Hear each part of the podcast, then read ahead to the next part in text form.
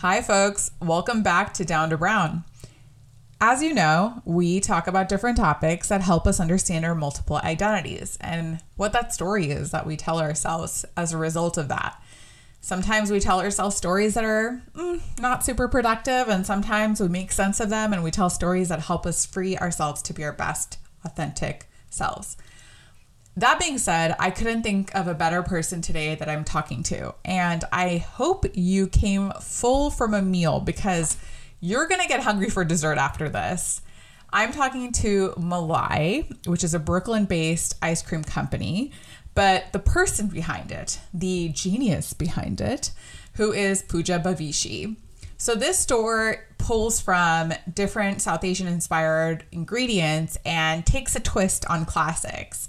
It's a way for us to feel nostalgic, to explore something new, maybe different cultures bond over the fact that we have this common ingredient or flavor.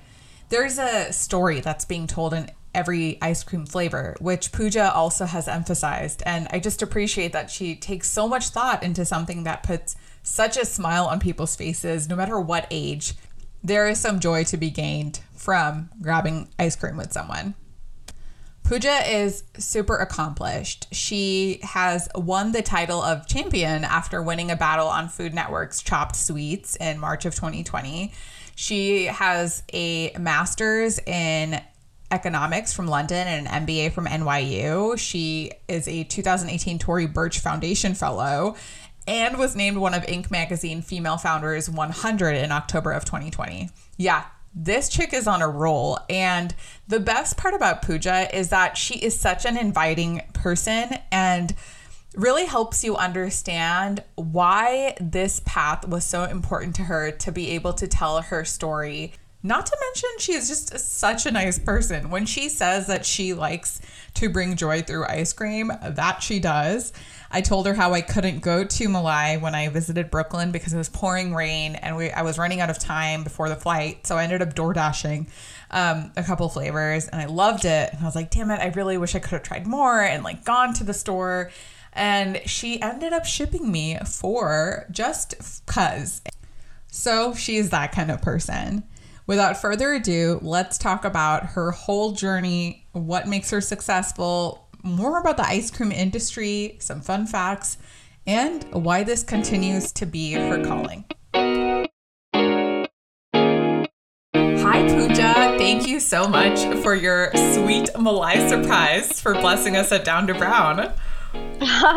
well, thank you so much for having me. I'm happy. I'm happy to be here. Uh, of course, and I know you're a busy gal. Like I'm watching your stories. You're doing like a pop up event right now, so I don't know how you do it all in a day. Um, I, I, think there's a lot of people that um, that do even more than me, so I'm always in awe of that. But um, it's it's going well. It's our season right now. It's the time to push, um, and so it's it's very exciting that we're collaborating with so many cool people, and um, yeah, like people are ready for ice cream. It's hot outside. It's ice cream season, you know. Yes, totally. I feel like no matter what season, it should be ice cream season. Exactly. So You're our target customer. yeah. so the way I like to open our conversations here at Down to Brown is to first uh, start with where in the South Asian experience that you you identify with?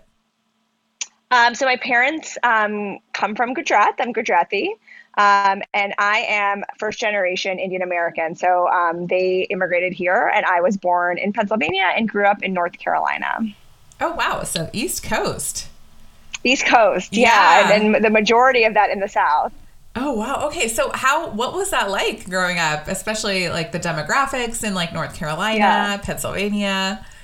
Yeah, no. Um, so I grew up in Charlotte, which is, um, you know, in the grand scheme of things, a pretty big city. Um, and but it it it definitely I, I went to a private high school um, in North Carolina in Charlotte, and so I was one of two or three Indian kids in my class, um, maybe one of six uh, people of color. It, it, was it was very stark the differences, but you know I grew up um, being really proud of my culture. I I've always been really curious and really just like.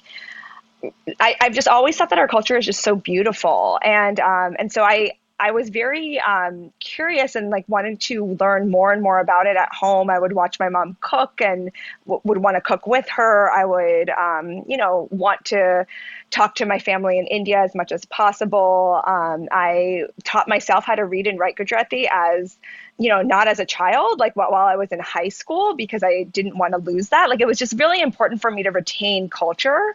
Um, and that felt very authentic to me but like going to school and you know having that other life um, also felt very authentic to me. Like I, I didn't feel this like push and pull.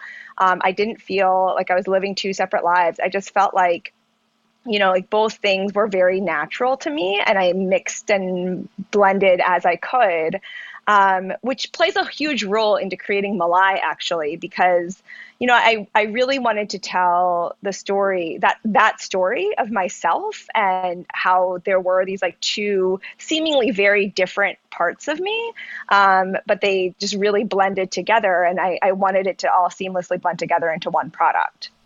Yeah, I can definitely see how that is such an effortless complementary combination. But I'm actually really marveling at the fact that you did have such a. It sounds like there's a sense of it was like you were like a mini Dalai Lama as a child, like being able to see well, that. that is I pushing it a little bit. Let me flatter your childhood, okay? but um, I feel like if I grew up in a school, which I, I did grow up in a school in high school at least, like where I was very hugely underrepresented. Um, mm-hmm. And so when you go through that, sometimes like you see kind of the opposite of people wanting to assimilate into the other and maybe rejecting or softening their presence with their South Asian identity or whichever immigrant community or other identity that they identify with. Um, and so, is there someone or something that you feel like really helped facilitate your ability to embrace both simultaneously? Because that's quite yeah, unique. I mean, well, I, I don't like I, I don't think it's like you know so um, altruistic as you make it seem like I, I, think that it was a little bit you know like it was a little bit of like I, am I'm, I'm the second child. I have an older sister, um, and so I've seen someone. I had seen someone go through it before me, and I'd seen struggles, right? And I think it's easier kind of going through these kind of experiences, especially especially like in middle and high school, um, when like you know you're changing so much. Um, but like I also like you know my parents my parents were very um, supportive, and they continue to be. But I also think I was like in a group of friends in that time period. Like I, I we moved to North Carolina When I was 10. Um, and that's a really hard time to move, right? Like my sister was 13, I was 10.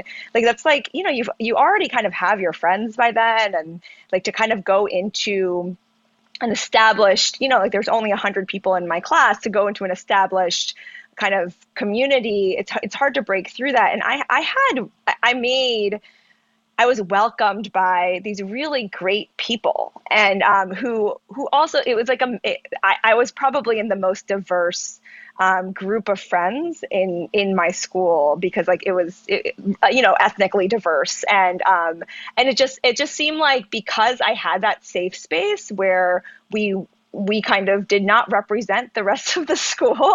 And like you know like we were like very very tight and very very close. Um I, I think that like that that really helped me as well you know? Like i i didn't necessarily feel like I wasn't fitting in, you know, because like I, I had like I had this like really solid group of friends. I had my family and like it, it didn't really feel like i was an outsider or that i needed to prove something outside of normal things of proving right? Like i wanted to make good grades and i wanted to you know like win the student council position that i wanted to win like all of those things.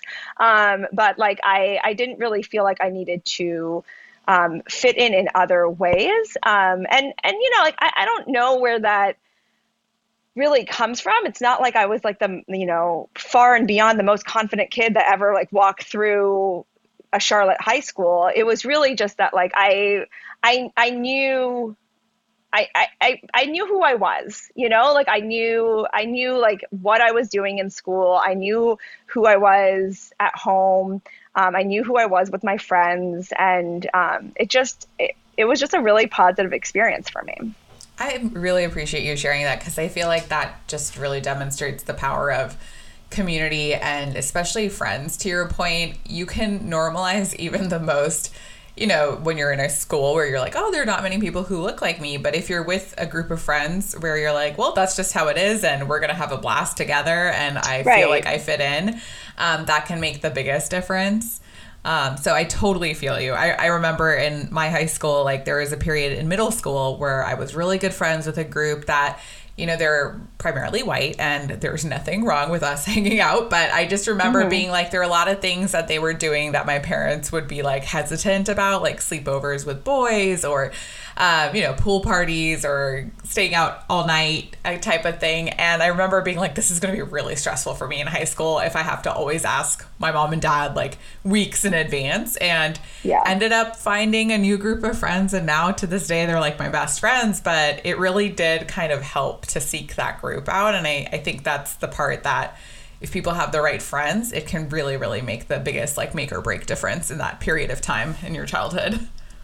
I completely, that's exactly what I felt as well. And I'm not trying to say that like I didn't have, you know, like I, back to the student council position. Like I remember I was running against this girl who, um, really didn't like me and I, I think for for reasons that she you know it had nothing to do with my personality. Like it, it, very was clear that like she didn't like that I was a person of color challenging her, right? And and she and, and these are things that I wasn't able to articulate at the time, um, but certainly looking back, I was. And you know, like she pulled down all of my posters, and you know, like I I had vote for Pooj. Uh, she can she has vision, and I would put like little glasses in the O's. oh my god! so like I understand pulling down those posters. They were that was a terrible slogan.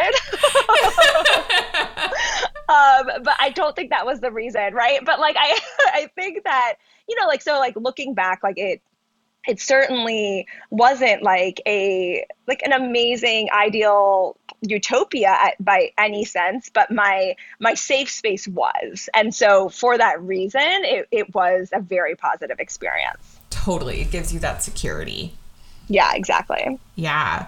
And you had mentioned, so your parents that you would grow up watching them cook, which I, I think you even mentioned in your website bio, of course, because I did my research of um, that your parents could really play with flavors to create dishes.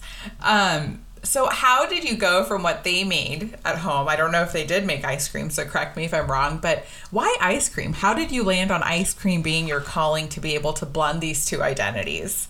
Yeah, it, it wasn't a linear path by any means. Um, so I I started cooking like well i had an interest in cooking at a very very young age. I just like really i think that you know a lot of people can agree that um, the kitchen is a very social place in the home. Um, and um, that like that's where conversations happen and that's where you know like a, a lot of people hang out. And and so i um i loved being in the kitchen and i loved um, watching my mom cook or my dad my dad cook but um, he he he was he was more of an experimenter. Uh, my mom is much more of like a traditional cook but um, I, I just like had a curiosity in there. And I, I remember the very first time i wanted to make something on my own um, i was watching you know, like the Saturday morning TV shows and like, you know, my, my normal Saved by the Bell followed by uh, California Dreams. I don't know if I'm aging myself by saying that, but, um, but um, right after that, there was a cooking show that came on, and, and this was like pre Food Network, and um, and it and the woman, it was actually Mrs. Fields of Mrs. Fields cookies fame, she had a TV show and she was making a white chocolate cheesecake. And I was just like watching it. And, you know, I was, I had this like paper in front of me. So I was like kind of writing things down. And uh, then I was like, Mom, can I make this today? And, um, and she was like, Yeah, let me take you grocery shopping and then the kitchen is yours. And so we went grocery shopping, and then my mom cleared out the kitchen, and I made a white chocolate cheesecake at 10, completely on my own, like completely. My mom didn't help at all and um, you know I, I did so many things wrong and like i you know baked it and i burned myself and i you know like the i cut the cheesecake while it was still hot which you know is a big no no and like all of these things and so like I was like scooping out this cheesecake and I called like my parents and my sister into our dining room and I like served them this cheesecake. And like I still remember, even though I was 10, I still remember that they ate it and like they were just like, This is so good. This is so good, Pooja. Like, good job. And I, I was just like, it, I remember this feeling of like, I can bring a smile to someone's face by cooking for them. You know, like there's this like there is this like connection that is formed through food that I think that very few things can bring, and um, and it's like so cross cultures and traditions and and all of and it's very social and like all of these things that I again did not articulate at that time. I just remember that feeling, um, and so I like that like kind of sparked my interest in food specifically desserts. Um, desserts obviously um, make people very happy. And um, and so i whenever people came over for my family i would just always want to serve these dessert, desserts. And that turned into you know like researching about food and like seeing how flavors fit together and um, eventually like creating a food blog when that was still cool. And um, you know like in college in college i was like you know I was the person who would bring people over and like I would bake for birthdays and I would want to celebrate everything with dessert. Um, and so like it it turned into even though I was working towards another career, it kind of eventually turned into at some point in my life I wanted to have a dessert business. I just didn't know what that looked like. So I continued with like experimenting. I had a job in DC um, after college where I worked at a civil rights agency, and I loved the job.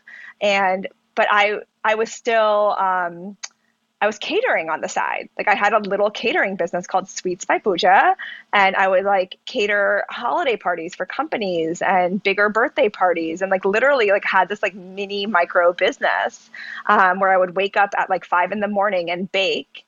Um, and like research recipes and develop my own recipes and come back you know, after happy hour most days, um, and and bake again, you know, and like I would I bought equipment and and all of these things, and then eventually like I came to like a crossroads in my career, and um, my parents who are entrepreneurs themselves, we were talking about like what my next move should be, and my parents were like, well, this seems like a really great business to kind of re- really great time to kind of dive into that business that you've been wanting to start.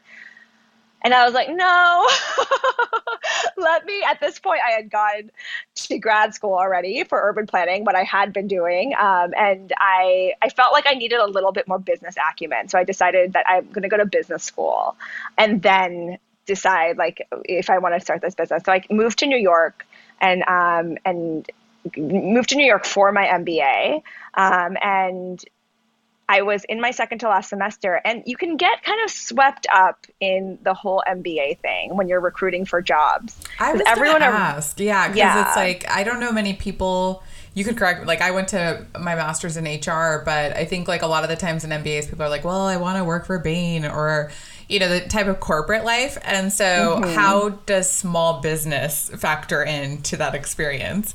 Well, what's really interesting is that I went to go get my business degree because I wanted to start the small business. And there's like, there's, a, we can do an entire other episode about whether or not you need a business degree to start your own business, um, which I have very strong opinions about. But, um, but I, I did, I did go there with the intention of starting a business after afterwards. Um, but I, kind of got lost in in that shuffle right? Like in in that whole like recruiting for jobs i'm like and you know I, am gonna be honest like a little bit of fear also set in that like oh my goodness i'm one semester away from graduating. I don't know what this business looks like yet. I'm not at all I, what i felt was like i didn't feel qualified at all um, to do so. And so I, it was it was around Thanksgiving um, where I had been recruiting um, and I um, also I, I held every year I held um, a vegetarian friendsgiving um, for all of my friends,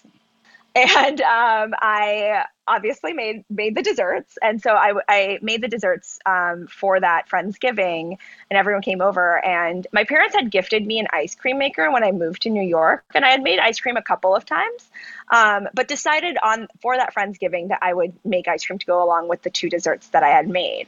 Um, and so I was like quickly putting together an ice cream base, and I like look in my pantry, and I'm like, what what kind of ice cream should I make? And me and my sister joke that whenever we move from apartment to apartment, my mom swoops in and stocks one side of our kitchen that we call the Indian side.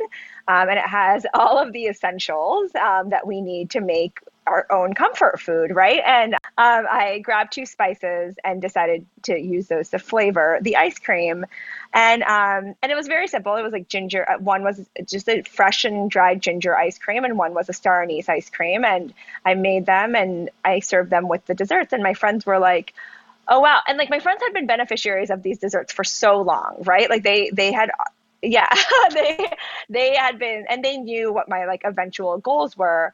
But this time literally like unanimously they were just like like Pooja this is this is unique. This is really delicious. We would buy this. Like that was like the real difference that like of from like this is really good to we would buy this. We've never seen anything like this before and then simultaneously, I had a meeting with one of my mentors from business school. And I was just like, I have no idea what my next step should be. And he was like, Pooja, it seems like you're applying for everything. You're applying for finance jobs and marketing jobs and strategy jobs. What do you want to do? He's like, let's just narrow that down. Like, what do you want to do? What field do you want to be in? And I was like, I want to do it all. And he was like, "Well, sounds like it sounds like that business that you've been wanting to start. That's the only way you're going to get to do it all." And so like those kind of things kind of eh, like literally happened in the same week and obviously like that led to many more discussions like with my parents and close friends of like what that looks like but pretty soon after that like within just like i would say within like two weeks um, I had established the LLC. Like it was just like go time, and I was gonna do this. And in January, so that was in November. In January, um, I attended this course at Penn State um, specifically for commercial ice cream making, and like I was just like starting this business. Wow. I mean, that is such a cool evolution of how you got there, and especially the fact that you knew what you wanted, but I'm also impressed with how much you sought out like the piece of educating like educating yourself and being able to feel strong in that way. But your community i feel like i'm i can't help but like marvel at how supportive they were.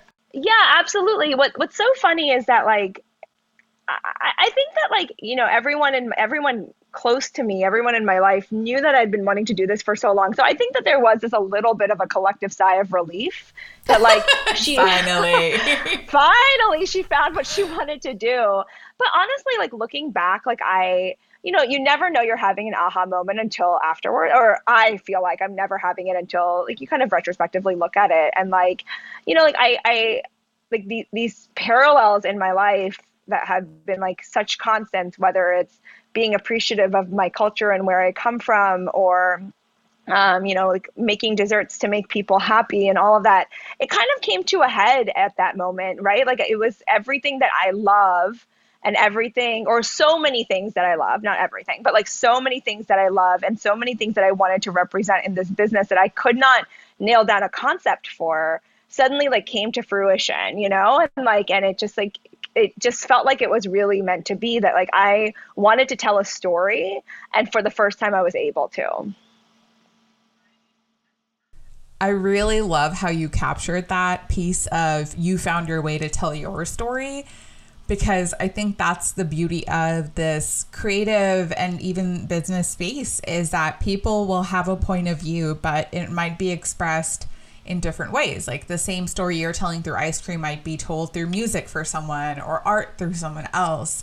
Um, and so it reminds me of this one book that is by the same author of Eat, Pray, Love, Elizabeth Gilbert. She wrote this book called Big Magic, and it goes into detail about this concept of ideation and creativity and how it can kind of float around and visit you. And if if you have that will that energy and you seize it it can be your big magic moment.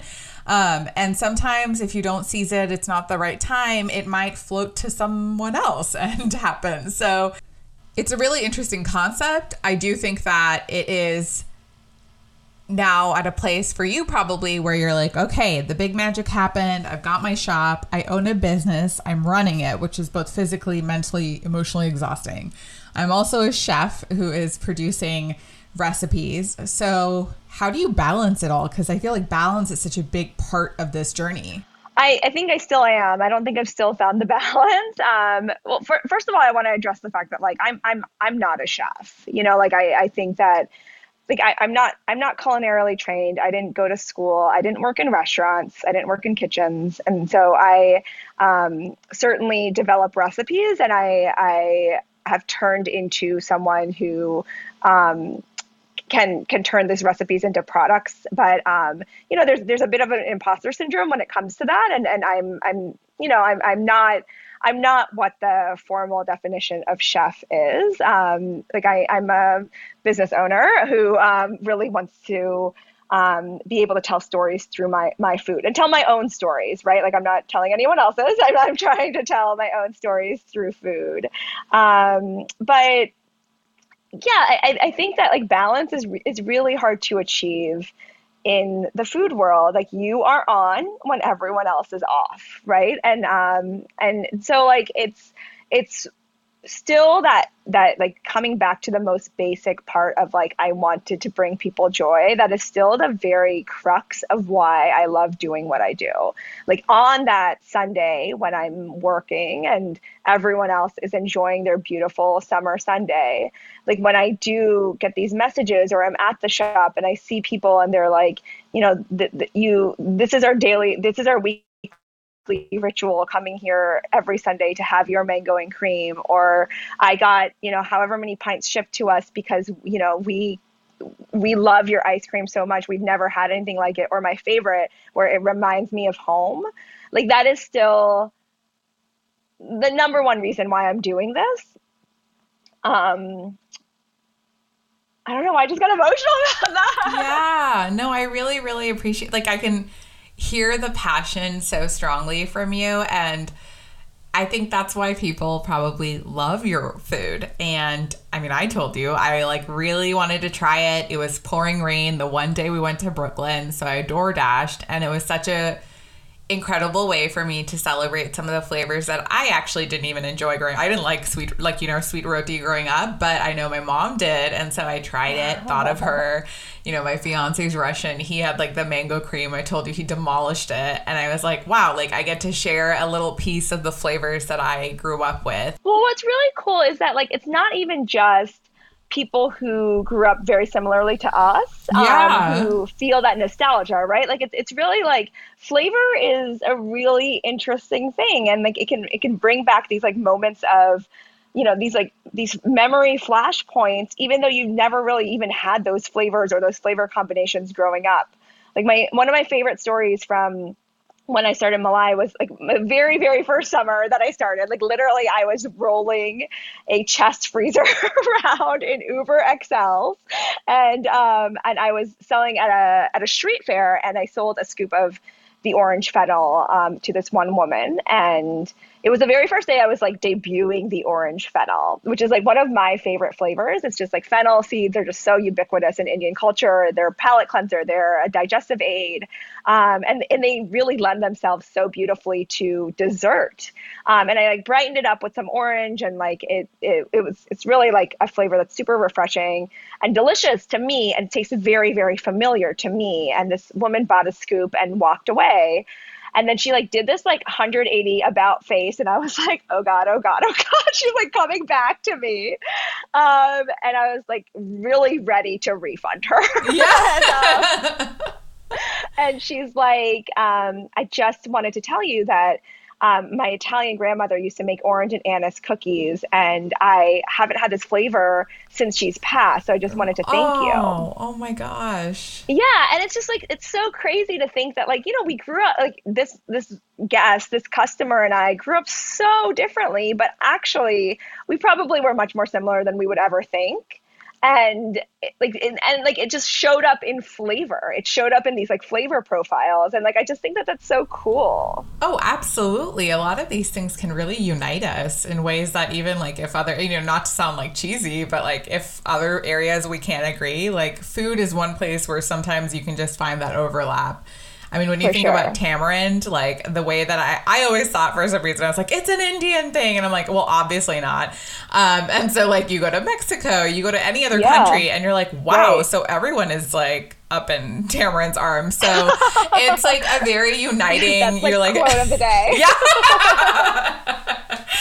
Tamarind's moment tonight but I, I really love that about food and i think that's something really special that you can bring through your product too and i'm i even noticed that about like i thought about i didn't even think about like other cultures and like other identities growing up but i was gonna say like some of the flavors that i saw in your menu were things that I could see like the evolution of like also like our parents' generation meeting our generation, if that makes sense. So like I, like for example, there are certain things that I think like my parents would be more into that I probably like tasted as like I associate it with like mom and dad likes it. But when mm-hmm. I have it, you know, more of the flavors that I grew up with were like probably more of the mango and the chai, right? And like lychee. Um, the ones with like fennel and anise, I noticed I was like, oh, these are more bold. Like that's something my mom would like, right? So, mm-hmm. how do you also like think about the fact that you're like not just catering to obviously like we're a very complex diaspora, but South Asians like across generations who are also evolving their palates? Like, do you think yeah. about that when you're like developing your recipes and flavor profiles? Yeah, I mean, yes and no. So, I'm not trying to. You'll see that like like I'm not at all trying to recreate quote unquote Indian flavors of ice cream, right? Like you won't see um if you if you do see something that's very similar, like it's it's we've taken our own twist on it, right? So it's not like you're going to see a kesar pista, like a saffron pistachio ice cream. You're not going to see a straight up rose ice cream. You're not going to see a tutti frutti, right? Like it's it's like you're not going to see the ice creams that you find in the Indian store or that you find like as like you know typical Indian flavors in India. Like I know that the Indian ice cream markets also has evolved so much, especially in the past decade. But like you know those flavors that like especially me i can talk about myself um, you know going back to india and stuff like that like it's it, those are the flavors that were really represented. Um, you're not going to see those at malai because it's it's not about it, it, it's never been about taking something that already existed. It was always about creating flavors that were always in front of us but turning that into ice cream you know? And so like a masala chai ice cream like our masala chai ice cream is exactly like literally when i when i developed that flavor i made it exactly how i make chai at home you know how my mom taught me how my grandmother taught her how my aunts make it you know? Like we make it like there's obviously like very um, it's like a very family specific recipe to make chai, but like that is exactly how I made the masala chai ice cream. It's it was very specific to how my family makes chai, and like that is not something that you necessarily see in ice cream, right? Like you don't see sweet roti and ghee, or like what that was based on is this um, this dish that we call churmu, which like when we were little and we didn't like like the vegetable that my mom made, she very um, like very happily for us, she would just like take the roti that she made and she would crumble it up and put in ghee and like chunks of jaggery in there and like kind of massage it all together. Um, and we called that churmu, and like we would eat that instead, and it was delicious. And that's exactly the crumble that we put in between in the, like the we have roti flavored ice cream and we put that in between as like um, layers of of like inclusions in there, you know? And so so it's like it's it's really supposed to be these flavors that you've just never seen before, but take like just seem really familiar, right? Like you've had them before, but not necessarily in ice cream form. what always too. surprises, eh, right? Exactly. And like to your point, like what always surprises me is that like you know, like I, I myself, I'm first generation Indian American. I'm I, like I, I've said before, like I'm telling my story, and there's a lot of people that can relate to my story. But like you know, like this Italian woman that came up to me that first summer I was selling, like there's a lot of people in the diaspora that may have not grown up the same way that I did, may, may not be first generation, may not even be from India, right? And um, and still find something that they can really relate to in my products. And I find that very cool. Like whether that's an older generation or a, a younger generation, like I just feel like people can find what they love. Um, and like I, I don't think that there are necessarily flavors that um, cater to one audience over another. Like what what I found um, is that like no matter what since um, 2015 our number one sku has been rose with cinnamon roasted almonds and that's across all demographics. Um, and and so like I, I, I don't you know like that we do create flavors like carrot halva and thandai um, and you know like what would be considered more traditional but like not traditional in ice cream, you know? And so, and for that reason, like it, it, I'm not creating flavors for a specific demographic. What I found is that, you know, anyone and everyone, whether that's, you know, an older Indian auntie or whether that's a, you know, a very young person, like a child, or whether that's someone who's like not a part of the diaspora at all, mm-hmm. um, can find a connection to it. I love that. And, you know, you said this a couple times and I wrote it down because it really stood out to me. But you had mentioned that, you know, I'm telling my stories in this and it might not be everyone's, right? And I think that's so real and something that I talk about actually a lot in a different way um, in our like conversations in this is that, you know, we're pretty starved of any kind of representation growing up, especially in the mainstream. And mm-hmm. once someone does get out there, there's sort of this pressure sometimes that they have to fulfill it all or reflect all of us and do it perfectly and do it correctly. And it puts a lot of stress not only on that entity or individual, but it's also not, I, I believe personally, it's not a very productive and positive way to create and pave a way for others because it does seem like damn like if i do that then like people are going to get on my case about how it's like not the way they did this or so i remember when we talked to Hetal of milk and cardamom too like earlier you know like last uh, this year she had mentioned how when she was on MasterChef people would say like but that's not how i i make dal at home and she's like mm-hmm. well this is how i made dal so right. like you know and you see that with actresses like mindy kaling can't be everyone right she's one mm-hmm. person telling her stories for example so I really appreciate that you called that out because to your point, like it is the way that perhaps you grew up with it and we can connect to it because there's that familiarity or similarity. But I'm glad it's out there, even if it's not exactly what I grew up with, because I need to see more brown women out there so I can be like, well, maybe then I should put what I think is my story, right? And slowly that that's how it works for most mainstream stories. But we, for some reason, I think because we don't have as much, there can be a little bit of that pressure. Yeah, for sure. And like, and I think that like, I, I'm, I'm, I'm so, so happy for so many people to be able to, you know, feel a connection to our products. Like it's that, like that, that's overwhelmingly amazing, right? Like it's just, it's, it's so cool. Um, but you know, I, one of the decisions we made internally is um, just in the last year, um, I now write a story for each of our pints of how I came up with that flavor.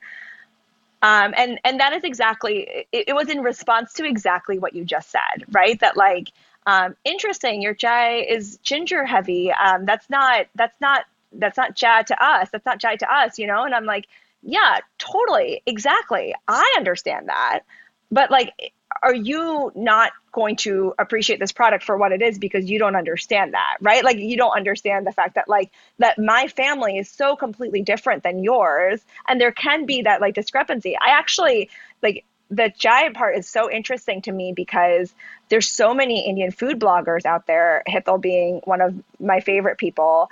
And like, I, I feel like um, jab being made is one of like the most more like common popular things to do. And I love watching that because everyone makes it differently, you know? And, and so like, I, I like calling that out. Like I like now saying that like this is what I experienced and therefore created this flavor, right? And and I I think that people actually instead of you know I'm I'm doing it to show that like these are the differences that we might experience, right? It was in response to that, but instead what what that transpired to is more people felt more connection to it right? That like when they read the story, they're like, "Oh, right, this makes complete sense. I feel this way too. This this product does represent me." You know? Yeah, absolutely. And I mean, I think that's like what keeps it fresh and new, right? Like you don't want everyone to be the same actually.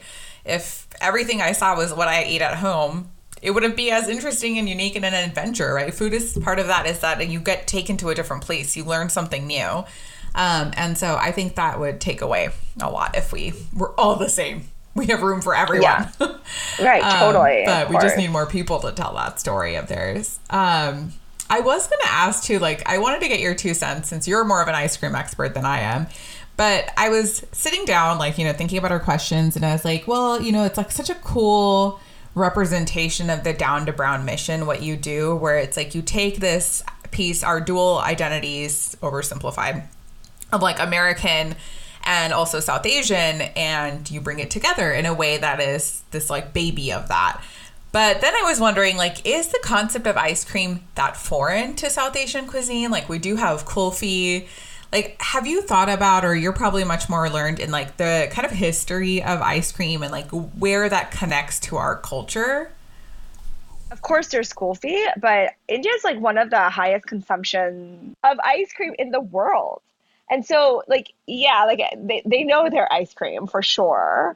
Um, but but yes, like there there is the kulfi. There are other other desserts that are frozen. Um, I'm not trying to emulate that, and like I said already, I'm not trying to emulate the Indian flavors that already exist. But it's not like it's not you know, at all, at all a foreign concept, right? Like that, like ice cream shops are super ubiquitous in India. Like they are some of the biggest companies, ice cream companies of the world. The the ice cream companies that um, exist there, um, and they make really great products. And like the you know the artisanal ice cream boom, I can like talk about. I'm an ice cream geek, so please yes, stop me if this gets share. a little boring. no, um, but um, you know, like the U.S. has experienced a boom in the ice cream market in like the past past 10 to 15 years, you'll see a lot more artisanal ice cream brands that you've ever seen before.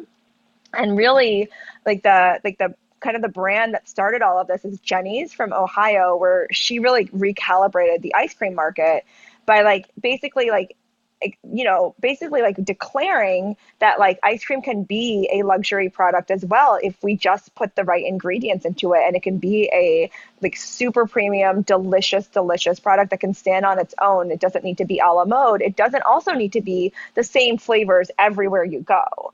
Um, and so she really recalibrated the market. And, um, you know, I, I, she's been along for way longer than Malai.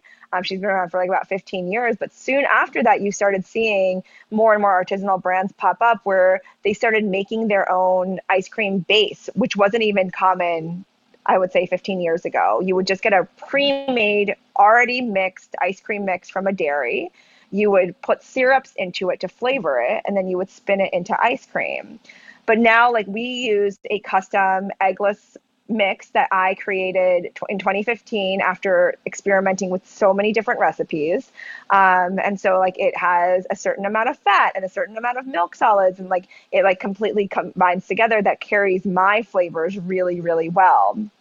Well, that's not just in the U.S. though. That ice, that artisanal ice cream boom is kind of all over the world. So uh, India is also experiencing it. You see a lot more artisanal brands pop up there now too. Um, what's really funny is that like whereas like I'm doing a lot of like South Asian inspired flavors, you see a lot more like um, you know, red velvet cake and salted caramel and things like that in India, right? Because like that's what's like what's exciting and new and different. Um, but like I, you know, I'm I'm so impressed with what what's going on there as well. Like I hope to enter the Indian market at some point, but I think that there's some really really stellar products and some really amazing creation happening there as well. Um, to kind of take like to kind of revamp the ice cream market that's that has been existing for so long there. Yeah, that's actually really fascinating. I didn't realize Jeni's might have been in the kind of pioneer of that. I remember like think it was like 2014 or 13, my best friend in Atlanta made me wait in line with her for like three hours because they were doing an opening in Atlanta yeah. for the first time outside of um, Ohio. And I had no idea like why we were doing that, but once I tried it, I was like, well, I'll be coming back with you every week. Um, so that is super cool to hear. What else do we know about the ice cream industry? This is actually super fascinating to me.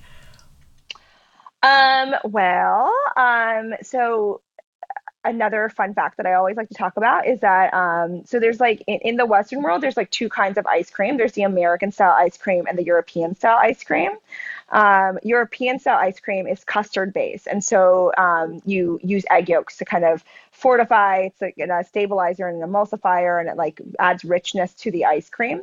Um, and up, up until again very recently, most American brands would use European style ice cream to make their ice cream. It just like made it more rich, um, like Haagen Dazs being a really good example. Um, but within the American style ice cream, so more and more people are going towards American style, which which doesn't include the egg yolks. But within American style, there's also um, a subset called Philadelphia style ice cream. Do you know why it's called Philadelphia style ice cream? Cream cheese. exactly right. And ah. so so there, you use cream cheese instead of egg yolks um, to again just like kind of fortify your ice cream. Adds to the scoopability. It adds like a really nice like back saltiness and like a little bit of a tang, and that's exactly what we do. Um, so we use a Philadelphia style ice cream base um, which now more and more companies are using, not necessarily Philadelphia style, but an eggless style, um, because eggs do have a flavor, um, and obviously eggs are an allergen, and so um, you you want to avoid as many allergens as possible. But um, mm-hmm but yeah, so like that's another fun fact that I love to talk about. oh my gosh, thank you. I'm learning so much about you and ice cream. So this is the best way to start a Friday morning. um, but one thing I really wanted to touch on too is going back to your journey as an entrepreneur. And as a brown female entrepreneur, I'm curious what your experience is like because this is also a space we're hoping to see more representation in. So I wonder what your network is. Like, how consistent do you feel your experiences with perhaps your white female counterparts in, you know, being this type of hustling entrepreneur, owning your own business, etc. Yeah, I, I, mean, I can't speak for their experience, but um, I, I do think that, um, you know, like I, I think that there's there's always an extra step that we have to take as uh, women of color um, whether that's to be taken more seriously, whether that's to prove yourself a little bit more. Um, I think the number one thing that I always get is because it is um, a brand that represents my culture. Um, I I think that a lot of people think it's a hobby, you know, like that it's not not an actual business. It's not something that like people want to buy, right? Like it's it's really like why don't I help you by tasting your products for you kind of thing, you know? Um and and so like that's that's been um you know th- that was a challenge to overcome at the beginning at, at this point like um, it's it's nice to have a team to support you and to be able to handle those things as well um, but I, I think that the like the biggest kind of um, uh, you know positive surprise is that you know, there's a community of brown women, of Desi women, um, who have followed their passions or, you know, maybe have done like a good amount of market research and have followed that instead, but whatever they're doing um, is like super cool and it's out of the box and they're hustling and they're making it happen. And there's such a support for each other within that. Um, and I was not expecting that to happen, right? Like I wasn't expecting to have this like built-in network of people that just like inherently support each other because there there is this understanding of like we know what we're going through, you know? And like you want to support a fellow see women's business, see women's um, hustle, right? Like you want to be able to support where you can, um, and and I think that that like it's something that you know when i to kind of relate it back to my childhood and growing up like you know i i was really proud of my culture. I really was curious about it and was really um like I, I loved it in every way but it also it really felt like something that was um, super family oriented to me. Like it like it was really based on in it was rooted in family. And um, to have this as part of to have this community as a part of my professional experience, um, as well as just like a you know friendship colleague type experience as well is something fairly new to me um, and and it's something that um, I, I really value like it's, it's something I, I truly truly value and I seek out now and I like I hope that I'm in a place now where I'm able to pay it forward and I'm able to support as well.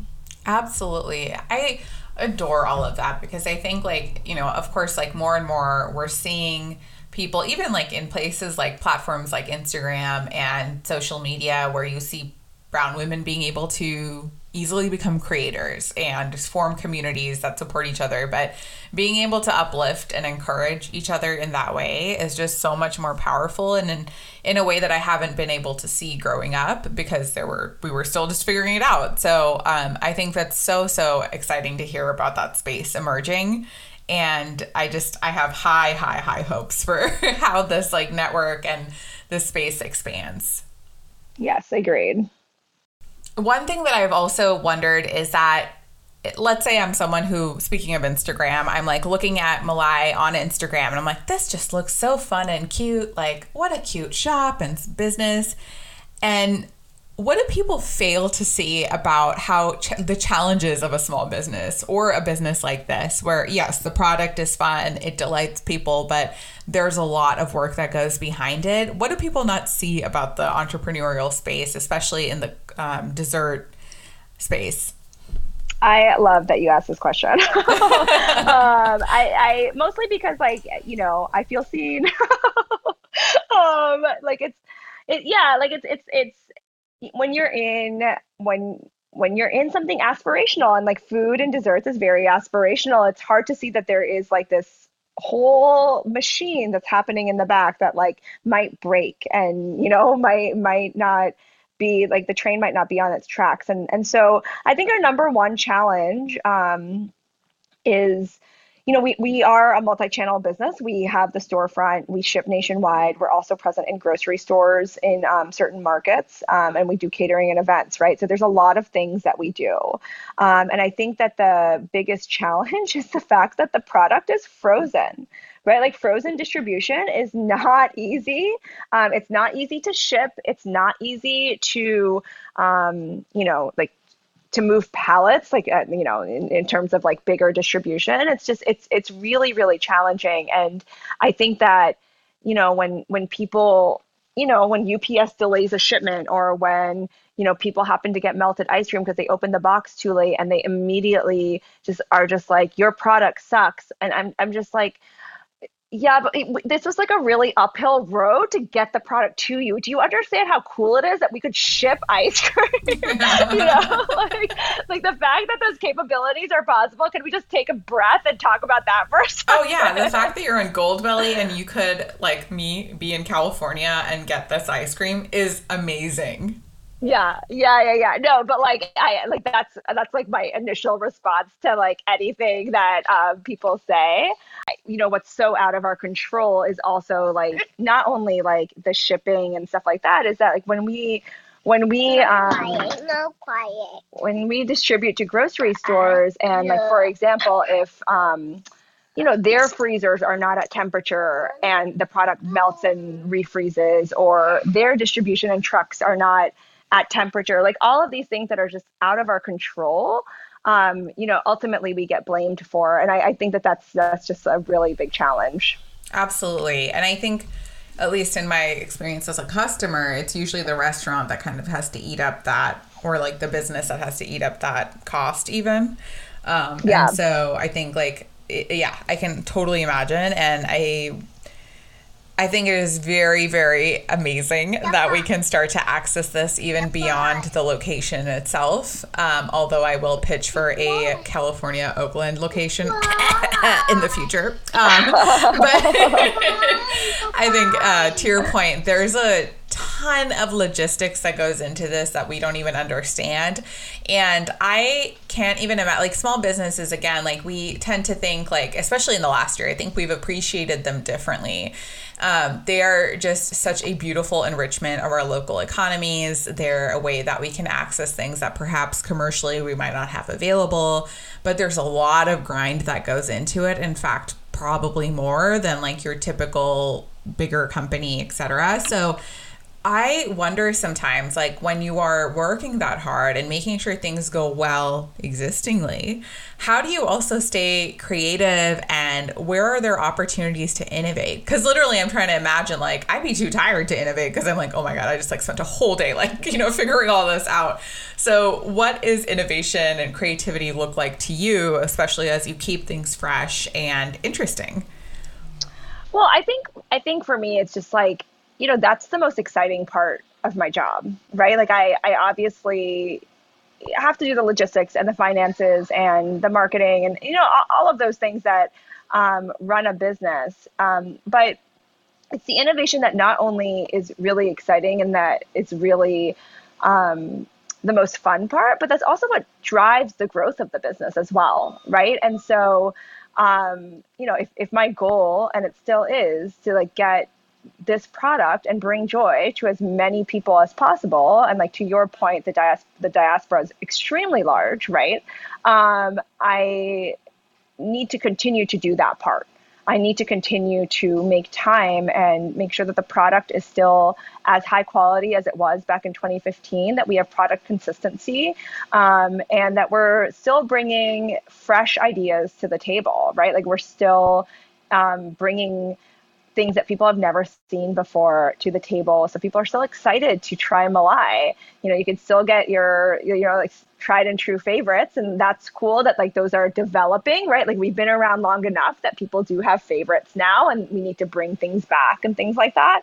Um, but it's also really cool that we're still bringing out new things. Totally. I think that's like the best first world problem to have is when you walk into an ice cream shop and you're like, damn it, I love this one always, but also this sounds delicious. so um, I love that you're continuing to provide that experience. my my last question before our fun kind of rapid fire is in a way, I feel like small business owners, especially lately, to me, when I see you all, you're helping me feel, I'll speak to myself, right? Like helping me feel more represented in a way that I haven't grown up and seen before. So usually it would be like, well, cool, I'm seeing it in Bollywood. Um, okay, you see it maybe in the medical field. But seeing more creative industries like this, where I'm like, we're surrounded in every industry, um, that feels great and very inspiring. And so, what do you hope in your like role and platform now that you have, what what do you hope your legacy is? Yeah, that's that's that's a question I almost ask myself daily, honestly. That you know, like I got into this to become a legacy brand. I didn't get into this to, um, you know, like get a bunch of investment and be acquired within the first two years of business. It was really um, grind and hustle and bootstrapping, and to really make um, these stories come to life and really make this dream a reality. Um, I really like I, you know, there there's really it, it goes back to, you know, my childhood and um, like these two constants in my life that I always talk about, right? Like it's really that like I want I want people to appreciate this beautiful culture that we are both a part of um, and and really love like these flavors that come from there and i want that to be represented through moments of joy. Like i, I want I want to be able, like, for anyone to whether if they, whether they're brown, whether they're desi, whether they relate to these flavors or not, to go to a grocery store or go online or go to their local shop and not be afraid to be like, you know what, I want you know, the sweet routine ghee. I want the orange fennel. I want the lemon cardamom. Like I just want that because that's the flavor that I love. Um, and and I like that, that's that's what I hope will happen as we continue to grow. Like I want more and pe- more and more people to become aware of these spices and these flavors that like millions of people have on a daily basis. And not yeah literally and not even just from south like the subcontinent right? And um and and normalize that right? Like make that a part of mainstream. Um how is it that we can you know take take a flavor like cookies and cream and instead be like masala chai should be here and it should be here represented on the grocery store shelves just as just as prominently um, and I, I, hope that I hope that we're a part of that. I hope that that's a legacy that we can leave behind. I especially love like the normalization piece of that. Um, one of my I love to rag on turmeric, like the trend of it now, but I also think it's especially amusing when people are like, oh, it's a turmeric this, right? Because Indians don't, or like South Asians don't say like, oh, this is a turmeric bean curry. They'll just be like, it's bean curry. It's an a, element of it. Yeah. so when they're like, it's a turmeric, the New York Times just had it like a turmeric egg fry thing. And i was like it's just an egg fry. It's an um, egg fry right? yeah so i would love to see that especially like it doesn't have to be such a novelty. It could just be a part of the ingredient base that is you know credited and appreciative of the eastern culture the last few questions I have for you are just a fun sort of quote rapid fire, but sometimes I dig into them because they're really fascinating answers. But um, I would love to ask whatever comes to your mind quickly and intuitively. Are you ready? Okay, I'm ready. So after Malai, what is your favorite ice cream brand slash shop? Breyers. yes, classic. what is your favorite thing about Brooklyn? Uh, my niece living here. If you had to describe the following celebrities' personalities with a Malai ice cream flavor, what would you choose for Meryl Streep? Um, maybe the Turkish coffee. She seems to be like go go go, so that bolt of caffeine could be useful. yes, yeah, that sounds appropriate. Megan Thee Stallion. Um, ooh, we have um, a chaat party box right now that we've collaborated with Maneet Chauhan on, where like it's based off of my mom's chutneys, um, date tamarind, cilantro mint sorbet, and like a roasted cumin frozen yogurt. I don't know. It's like it feels like a very trendy, trendy type of box. So, and you know, the, the Megan Thee Stallion's always viral. So yes, and packing like, a punch. yeah, exactly. Sara Blakely of the Spanx founder um lychee sorbet so we can fit into the Spanx. I don't know. Yes, yes, that's a good one. And AOC. Ooh, um, well, we came out with Madam Vice President in January to honor Kamala Harris um, mm-hmm. and the representation that she brings for us. It's a coconut mango ice cream to honor her East and West Indian roots with uh, candied lotus seeds. Um, so I feel like she would, AOC would be appreciative of that. Yes. If you weren't in the food space, what would you be doing right now? Oh man, I honestly like do not know how to answer that because I just like I felt like a little bit of a floater, but um, I did love I did love my career and in urban planning. Um, I was kind of I was in nonprofits, and I likely would still be in the housing world somewhere. Yeah, that makes sense. And if you were born in a different century, which one would it be? Um, I actually don't think I would want to live in a different century, but I am really from from so, for so long. I've always said that I am really nostalgic for my parents growing up in India when they did. Um, whether that's like you know milling their own flour or like I don't oh, know, like all yeah, of like that stuff. That yeah, exactly. I walk through the snow. No, they didn't walk through the snow, but you know, like it's really they pretend they it, did. yeah, exactly. Um, but I'm just like I, I, I think that they're they have so many, so so so many happy memories of their childhoods that I um, am like uh, you know I'm almost a little. Um, sad that I I never will be able to experience that. So I would love to have lived in that decade to have like born in the 50s um, and like have lived through India when they lived through India. And obviously that's like a little weird because they're my parents and like I'm like I'm like hey friend but like it's, it's still you know, they would have been born the generation before that, of course. yes. I'm not trying to I'm not trying to change my family relationships, just just just when I was born. I love that. No, I feel like so much of what you captured, I actually learned this term recently with my nieces um, who are like in high school and they were like there's this concept called cottage core now. Are you familiar? No, not at all. But that's exactly what you described essentially of how now people are really into like drying their own flowers, creating their own sourdough uh. riser. I was like, damn, yeah, our parents were the OG cottage core folks, you know, making their own yeah. yogurt. So I love that. You wanted a cottage core in the 50s.